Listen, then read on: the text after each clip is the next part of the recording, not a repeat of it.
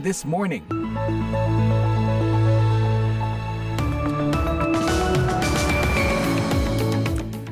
Very good Friday morning everyone. Selamat pagi dan selamat berjumpa lagi dalam siaran VOA This Morning edisi Jumat 3 November 2023 bersama saya Leona Triyono. Siaran ini dipancarkan langsung dari Studio 17 di gedung VOA yang terletak di pusat kota Washington DC. Bersama saya kali ini produser Bani Rahayu dan teknisi kami El Zubir El Tayyib. Kami telah menyiapkan berbagai laporan terkini dan informasi menarik untuk Anda sementara Anda menunggu weekend ini ya. Tentunya akan sangat menyenangkan mudah-mudahan. Dan berikut adalah berbagai laporan yang telah kami siapkan. Di antaranya, Menteri Luar Negeri Amerika Anthony Blinken kembali adakan perjalanan ke Israel dan Yordania. We will focus as well on steps that need to be taken uh, to protect civilians. Perang Israel-Hamas ikut picu sentimen anti-Yahudi di Rusia. Для государства важнее всего сохранять политическую стабильность э, и отсутствие какой-то протестной активности, чтобы было. Pendengar Anda juga bisa menyimak siaran ini melalui streaming langsung atau atau tunda ya di website kami www.voaindonesia.com serta podcast VOA This Morning. Baik pendengar, sebelum kita ikuti berbagai laporan tadi, kini kita awali dengan berita dunia bersama Puspita Sariwati. Tiongkok mengadakan pemakaman sederhana bagi mantan Perdana Menteri Tiongkok Li Keqiang hari Kamis. Pemerintah mengerahkan sejumlah besar polisi untuk membatasi akses ke rumah duka dan ke pemakaman revolusi Babousan, pemakaman kenegaraan tempat bagi banyak pemimpin tinggi dimakamkan. Meskipun pemerintah berupaya mencegah membanjirnya ungkapan bela sungkawa yang dianggap berpotensi menyebabkan kerusuhan sosial, ratusan orang dilaporkan berkumpul di dekat pemakaman itu untuk memberi penghormatan kepada Lee. Para pengamat mengatakan upaya sebagian masyarakat Tiongkok untuk mengenang Lee mencerminkan ketidakpuasan terhadap pengawasan garis keras Presiden Tiongkok Xi Jinping. Kerahasiaan seputar kematian Lee adalah bagian dari langkah pencegahan yang diambil Beijing untuk mencegah peristiwa itu berubah menjadi gerakan yang menantang otoritas Xi. Lee meninggal karena serangan jantung pada 27 Oktober, hanya beberapa bulan setelah mengundurkan diri sebagai Perdana Menteri Tiongkok. Meskipun ia orang terkuat kedua di Tiongkok antara tahun 2013 sampai 2023, pemerintah Tiongkok merahasiakan kematiannya. Selagi lebih dari 10.000 migran terus melakukan perjalanan ke kota New York setiap bulannya, kecemasan muncul di kalangan penduduk mengenai kapasitas kota untuk menampung mereka. Para pengunjuk rasa di kawasan Staten Island, New York City merayakan usulan pemblokiran tempat penampungan migran di lingkungan mereka. Curtis Silva adalah seorang aktivis dan calon wali kota New York. I think even people who are open minded to what they call migrants coming in have understood now it's Saya pikir us. bahkan orang-orang yang berpikiran terbuka terhadap apa pun yang mereka sebut kedatangan migran kini telah memahami bahwa itu merugikan kita, katanya. Wali kota New York, Eric Adams, telah menampung lebih dari 100 ribu migran baru. Ia memperingatkan hal ini mungkin berdampak buruk bagi kota itu. And how dare anyone say New York City is not going through a crisis? Dan betapa beraninya ada orang yang mengatakan kota New York tidak sedang mengalami krisis. Ini adalah bagian menyedihkan tentang itu. Ketika kami mendapat 10.000 migran sebulan, tidak tampak adanya penurunan jumlah kedatangan mereka. Krisis ini dapat menghancurkan kota kita, katanya.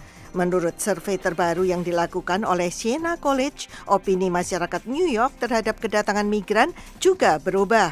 Masing-masing 79 persen dari anggota Partai Demokrat, Republik dan Independen semuanya mengatakan gelombang migran yang masuk baru-baru ini adalah masalah serius dan isu migran sangat mempengaruhi cara pemilih menilai presiden, katanya.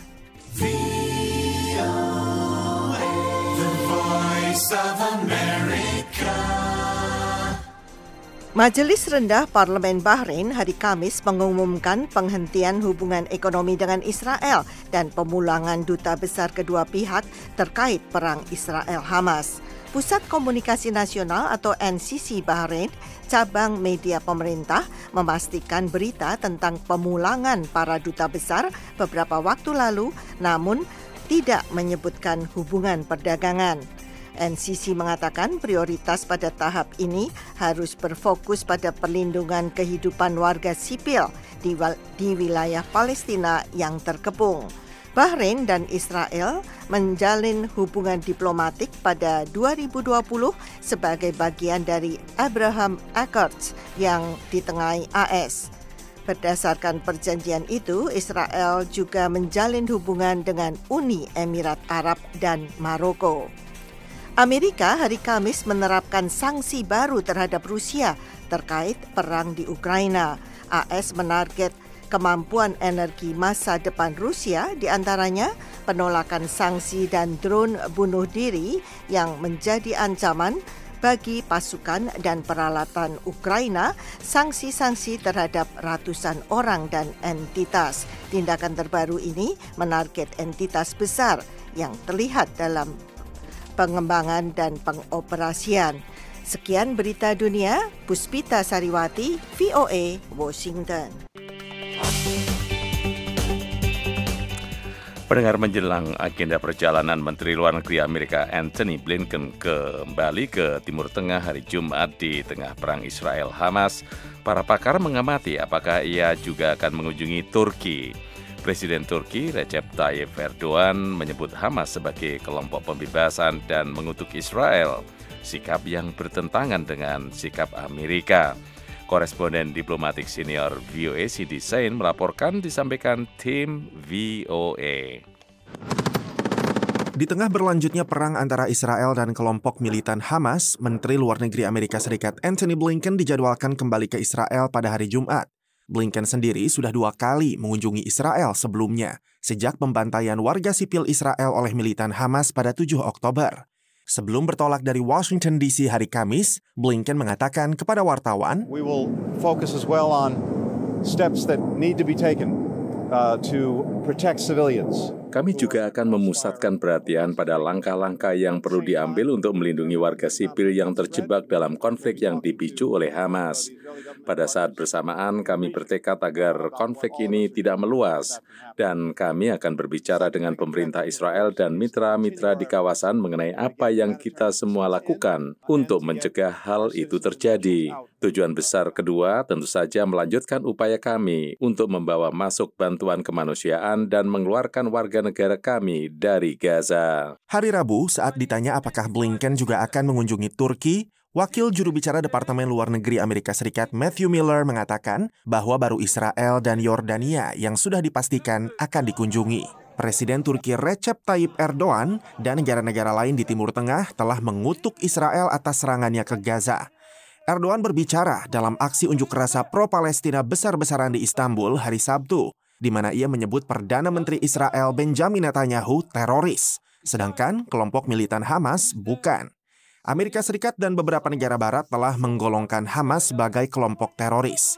Kolonel Purnawirawan Angkatan Darat Amerika Serikat Rich Altzen dari Atlantic Council mengatakan kepada VOA, pemerintahan Biden telah berhati-hati agar tidak memprovokasi Turki, yang merupakan sekutu strategis Amerika di NATO, meski juga tidak ingin merangkul Erdogan. There is a disinclination to be associated with uh, Erdogan and with his team. So pictures of Ada keengganan untuk tidak dikaitkan dengan Erdogan dan timnya. Jadi foto-foto pertemuan tingkat tinggi di antara kedua negara atau ini loh, kunjungan tingkat menteri jika Menteri Blinken ke sana atau sambungan telepon ke presidenan. Jadi ini semua adalah hal-hal yang sudah dilakukan dengan sangat hati-hati oleh pemerintahan Biden. Dunia internasional semakin khawatir akan korban warga sipil Palestina. Alzen mengatakan Blinken akan melakukan apa yang secara historis telah dilakukan Amerika saat menghadapi situasi serupa pada masa lalu, yaitu mendukung Israel namun mendesaknya untuk menyudahi operasi keamanan di Gaza sesegera mungkin untuk meminimalkan kematian warga sipil. Untuk Cindy Sain, saya Rifan Dwi Astono, VOA Washington. Pendengar perang Israel-Hamas telah ikut memicu sentimen anti-Yahudi di Rusia. Sejumlah pengamat mengatakan dalam beberapa hari terakhir ini saja sentimen itu sudah menjadi yang terburuk dalam puluhan tahun. Biro VOA di Moskow melaporkan bagaimana insiden-insiden tersebut menimbulkan iklim ketakutan dan ketidakpastian dalam komunitas Yahudi Rusia, salah satu yang terbesar di dunia. Berikut laporannya disampaikan Eva Masrieva. Pendengar, ratusan laki-laki pada hari Minggu lalu menerobos Bandara Makakala di Republik Dagestan yang terletak di wilayah selatan Rusia yang mayoritas berpenduduk muslim. Tujuan mereka adalah mencegat para penumpang dalam penerbangan yang baru saja mendarat dari Tel Aviv, Israel. Para pengamat menggambarkan hal itu sebagai ledakan anti-Yahudi terbesar di Rusia dalam puluhan tahun. Presiden Vladimir Putin menyalahkan kekuatan dari luar sebagai pemicu hal tersebut. Peristiwa di Macakala tadi malam dipicu oleh banyak hal, termasuk jaringan sosial, termasuk dari Ukraina yang dilakukan oleh agen-agen dinas khusus Barat. Sebagian pakar mengatakan krisis etnis di Rusia ini merupakan tantangan besar bagi Kremlin karena kepemimpinan negara beruang merah itu menjadikan kontrol sosial sebagai prioritas utama. Alexander Verskovsky, Direktur Pusat Riset SOFA, sebuah organisasi non-pemerintah di Moskow yang memantau nasionalisme radikal di negara itu, mengatakan bahwa hal terpenting bagi Rusia adalah menjaga stabilitas politik dan mencegah segala bentuk protes. Sejauh ini mereka telah menangani krisis ini dengan tepat, tetapi mustahil mengetahui apa yang akan mereka lakukan pada masa depan. Bagi warga Yahudi di Rusia, insiden di Dagestan itu merupakan pengingat bahwa konflik Israel-Hamas dapat bermutasi menjadi ancaman lokal yang tidak hanya terjadi di wilayah-wilayah mayoritas Muslim. Rabi Alexander Baroda, Presiden Federasi Komunitas Yahudi di Rusia mengatakan, Tidak diragukan lagi jika orang-orang jadi ikut terdampak konflik Israel-Hamas karena perbedaan teori-teori ideologis Islam radikal yang anti-Yahudi. Dampak ini juga terjadi di kota-kota lain di Rusia. Dampaknya juga terjadi dengan adanya ancaman potensial atau mungkin bukan sekedar ancaman potensial tetapi ancaman nyata di kota-kota besar di Rusia. Banyak pengecam terbesar Kremlin yang berasal dari komunitas Yahudi hidup di pengasingan setelah invasi berskala besar di Ukraina. Mereka mencakup Kepala Rabi Moskow, Pinchas Goldsmith, yang telah bertugas selama hampir 30 tahun. Situasi di Rusia secara umum akan memburuk dan akan semakin bertambah buruk khususnya bagi warga Yahudi. Jadi siapa pun yang bisa meninggalkan negara ini sebaiknya pergi sekarang. Tidak semua orang bisa pergi karena ada yang masih memiliki orang tua lansia dan harus dijaga ada yang belum menyelesaikan studinya. Bandara Makakala sudah kembali normal setelah diserbu kelompok anti-Yahudi yang paling buruk yang pernah terjadi di kawasan itu. Tetapi dengan eskalasi perang di Timur Tengah saat ini, ada kekhawatiran hal semacam itu atau bahkan lebih buruk lagi masih akan dapat terjadi lagi. Demikian laporan tim VOA. Sedikitnya 14 wartawan terbunuh dalam konflik Israel-Hamas yang berkecamuk sejak 7 Oktober lalu. Jumlah ini di luar 350 wartawan yang tewas sejak Majelis Umum PBB pada tahun 2014 lalu menetapkan tanggal 2 November sebagai hari untuk mengakhiri impunitas atas kejahatan terhadap wartawan sedunia. Banyak pengamat khawatir jumlah ini akan meningkat dengan konflik yang sedang berkecamuk sekarang ini dan pergulakan terkait pemilu di beberapa negara tahun depan. Kita simak laporan Eva Masrieva. Sekelompok wartawan yang sedang meliput konflik di selatan Lebanon awal Oktober lalu dihantam rudal. Wartawan kantor berita Reuters, Isam Abdallah, tewas seketika, sementara enam wartawan lain yang berasal dari Reuters, AFP, dan Al Jazeera yang sama-sama sedang meliput bentrokan di perbatasan Lebanon dan Israel pada 13 Oktober lalu itu luka parah. Menurut Kepala Biro Timur Tengah Reporters Without Borders RSF Jonathan Degger, setelah melakukan penyelidikan mendalam dengan mewawancarai sejumlah saksi mata dan mengkaji petikan video yang tersisa, diketahui bahwa kelompok wartawan itu jelas ditarget. The location where the journalists were standing in Al-Mashab was explicitly targeted, not by one, but by two strikes 37 to 38 seconds apart. Dekker mengakui bahwa belum cukup bukti pada saat ini untuk mengatakan bahwa kelompok itu secara khusus ditarget karena mereka wartawan. Meskipun kelompok itu ujarnya sudah mengenakan rompi anti peluru dan helm bertuliskan huruf besar-besar pers. Demikian pula dengan mobil yang mereka tumpangi. Pembunuhan Isam Abdallah adalah salah satu dari ratusan insiden yang terjadi sejak Majelis Umum PBB menetapkan tanggal 2 November ini sebagai hari untuk mengakhiri impunitas atas kejahatan terhadap wartawan sedunia pada tahun 2014 lalu. Komite Perlindungan Wartawan CPJ mencatat bahwa sejak saat itu ada lebih dari 350 wartawan yang tewas terbunuh. Data dari UNESCO Observatory of Kill jurnalis bahkan lebih menyesakkan. Lebih dari 1.600 wartawan tewas antara tahun 2006 hingga 2023, di mana 9 dari 10 kasusnya bahkan masih belum terselesaikan secara hukum dan pelakunya tidak pernah dijatuhi hukuman apa pun.